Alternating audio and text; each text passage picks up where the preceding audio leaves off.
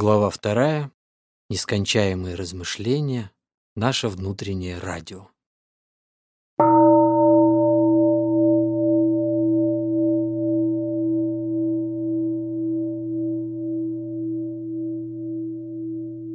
Даже когда мы не говорим с другими людьми, не читаем, не слушаем радио, не смотрим телевизор или не находимся в социальных сетях, большинство из нас не чувствует себя спокойно. Это происходит от того, что у нас все время работает внутреннее радио под названием «нескончаемые размышления».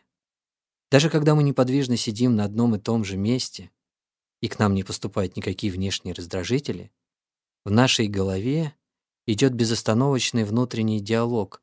Мы постоянно потребляем свои мысли. Коровы, козы и буйволы жуют свою пищу, отрыгивают ее и снова пережевывают. Мы не коровы и не буйволы, но занимаемся тем же в отношении мыслей и, в первую очередь, к сожалению, негативных мыслей. Мы впитываем их, а затем снова и снова пережевываем, как коровы, жующие свою жвачку. Нам необходимо научиться выключать радиостанцию «Нескончаемые размышления». Для нашего здоровья вредна такая подпитка, идущая от собственного сознания. В нашем центре медитации Plum Village мы уделяем осознанному потреблению духовной пищи такое же внимание, как и потреблению пищи обычной.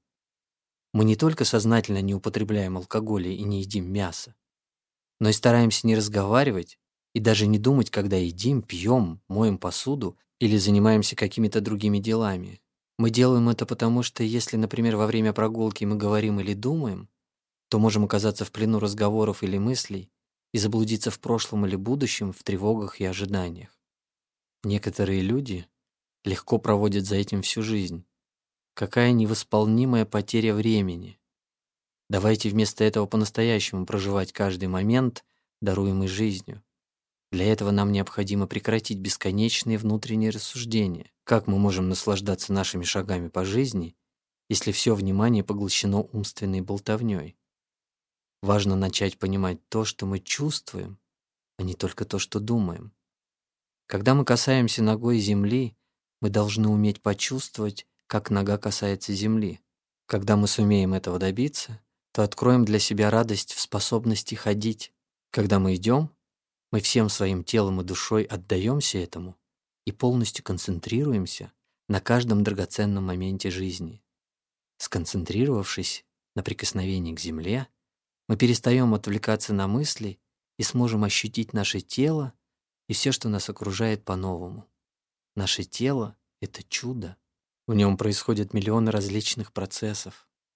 Мы можем по-настоящему оценить это лишь тогда, когда нам удастся остановить бесконечные мысли и найти в себе достаточно осознанности и сосредоточенности, чтобы открыть для себя чудеса нашего тела, земли и неба.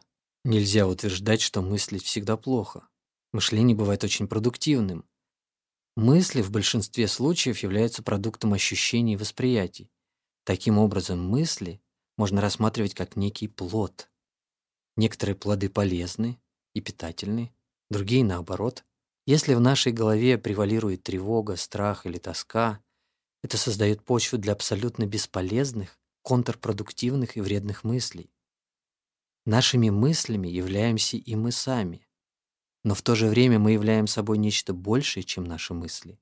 Мы — это также наши ощущения, наше восприятие, наша мудрость, наше счастье и наша любовь.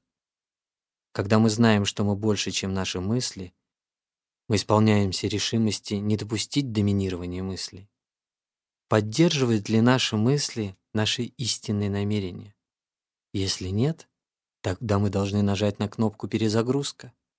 Если мы не станем контролировать негативные мысли, они начнут свирепствовать у нас в голове и навсегда поселятся в ней. Они не ждут приглашения.